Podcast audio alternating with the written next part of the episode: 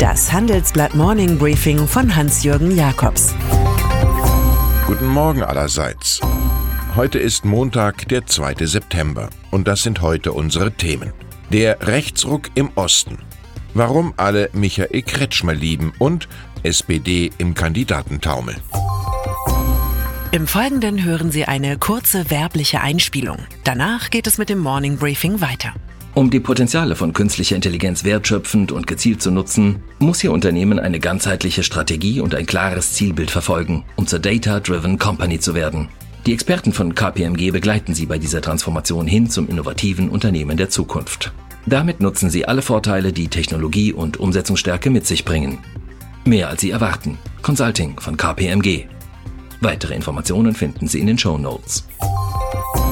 In der deutschen Politik heißt es derzeit wie in der Immobilienbranche Lage, Lage, Lage.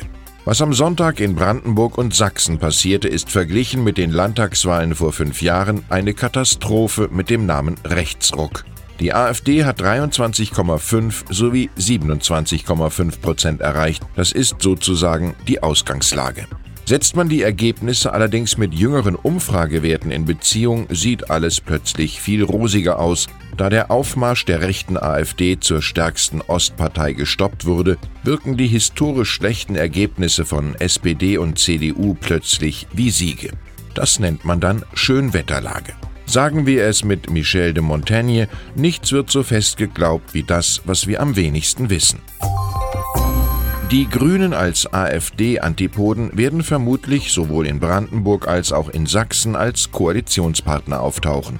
Da die bisherigen Regierungen von Dietmar Woidke von der SPD in Potsdam und die von Michael Kretschmer von der CDU in Dresden de facto abgewählt wurden, ihre Parteien aber die größten geblieben sind, brauchen die beiden Regionalpremiers neue Mitruderer. Die beiden häufigsten Politsätze von den Grünen lauten derzeit es wird kompliziert und es geht um Verantwortung.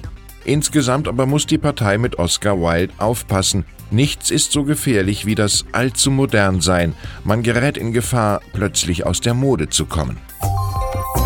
Weil sich alles um die Frage AfD oder nicht AfD dreht, wird inhaltlich jenseits der Migrationsfrage kaum diskutiert.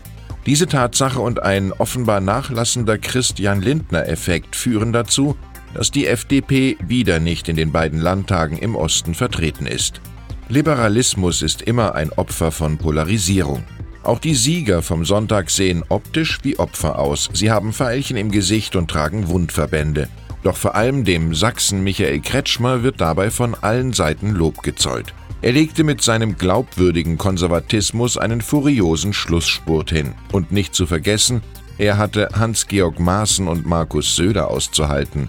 Wer Friendly Fire überlebt, lebt länger. Offenbar ist es der AfD gelungen, auch in die Riege der Frustrierten bei den Linken einzubrechen. Die haben massiv verloren und dürften sich wahrscheinlich noch einige Monate lang mit Traumabewältigung befassen. Die AfD, eine Partei mit Kiffhäuser-Aura und Andreas Kalbitz als Einpeitscher, mag zwar keine Zierde der Nation sein, globale Aufmerksamkeit jedoch ist ihr gewiss. Regionalwahlen bestätigen Fragmentierung in Deutschland, urteilt die Financial Times. Der Guardian sieht die rechtsextreme AfD Gewinne machen, aber daran scheitern, die, Zitat, Mainstream-Parteien zu stürzen. Edgar Wallace Atmosphäre verbreitet die Neue Züricher Zeitung und schreibt Der kalte rechte Hauch im Nacken. Und die französische Le Monde sieht einen neuen Schlag für die Große Koalition in Berlin. Die derzeit finanzgeplagte SPD muss ein logistisches Großprojekt der Extraklasse bewältigen. Im Rennen um den Parteivorsitz bewerben sich acht Mix-Doppel- und drei Einzelkandidaten. Fünf Formationen hat der Wahlvorstand bereits anerkannt. Heute ist wieder eine Tagung. Von Mittwoch an stellen sich die Hoffenden dann in 23 Regionalkonferenzen der Basis. Im Dezember wählt schließlich ein Parteitag. Bemerkenswert, dass Clara Geiwitz, der Sidekick von Finanzminister Olaf Scholz, ihr Landtagsmandat in Potsdam an die Grüne Marie Schäffer verlor. Das alles klingt, als sei es ein Stück von Jan Böhmermann, der sich aus Spaß natürlich auch als SPD-Papst bewerben wollte. Man arbeitet für Geld oder das Geld arbeitet für einen. Eine Alternative, die man sich selten aussuchen kann. Und doch gehört zur neuen Wirklichkeit, dass Einkommen aus Arbeit relativ an Bedeutung abnehmen zugunsten von Kapitaleinkommen. Wenn sich die Goldbarren im Tresor stapeln, befeuert das Debatten um Gerechtigkeit und eine Vermögenssteuer. Wir schildern den Boom der Privatiers, die oft auch Erben sind, in unserer Titelgeschichte. Quelle ist eine exklusive Sonderauswertung des Statistischen Bundesamts. Danach leben inzwischen rund 630.000 Personen in Deutschland allein von ihren Kapitaleinkünften. Fast 70 Prozent mehr als im Jahr 2000. Die Tatsache ist unstrittig, was daraus folgt, nicht. Er nannte sich einen Industriellen, der Geld nicht versteht und auch keine Vorstellung davon hat, wie viel er davon besitzt. Diese demonstrierte Ahnungslosigkeit hinderte Hans Rausing allerdings nicht daran, sein Heimatland Schweden 1982 zugunsten des vom Thatcherismus infizierten Steuervorzugslands Großbritannien zu verlassen. Eine Stiftung in Liechtenstein sowie eine holländische Holding halfen beim Steuersparen, sodass das Magazin Forbes dem Erben des Verpackungskonzerns Tetra Pak 12 Milliarden Dollar Vermögen zuschrieb. Der Drogentod der Schwiegertochter in London hatte ihm vor einigen Jahren dann noch einmal unschöne Schlagzeilen beschert. Nun ist der Milliardär im Alter von 93 Jahren gestorben. Und dann ist da noch Ursula von der Leyen, ausgebildete Ärztin, die in Sachen Klimawandel diagnostiziert, Zitat, heute hat unsere Welt ein leichtes Fieber.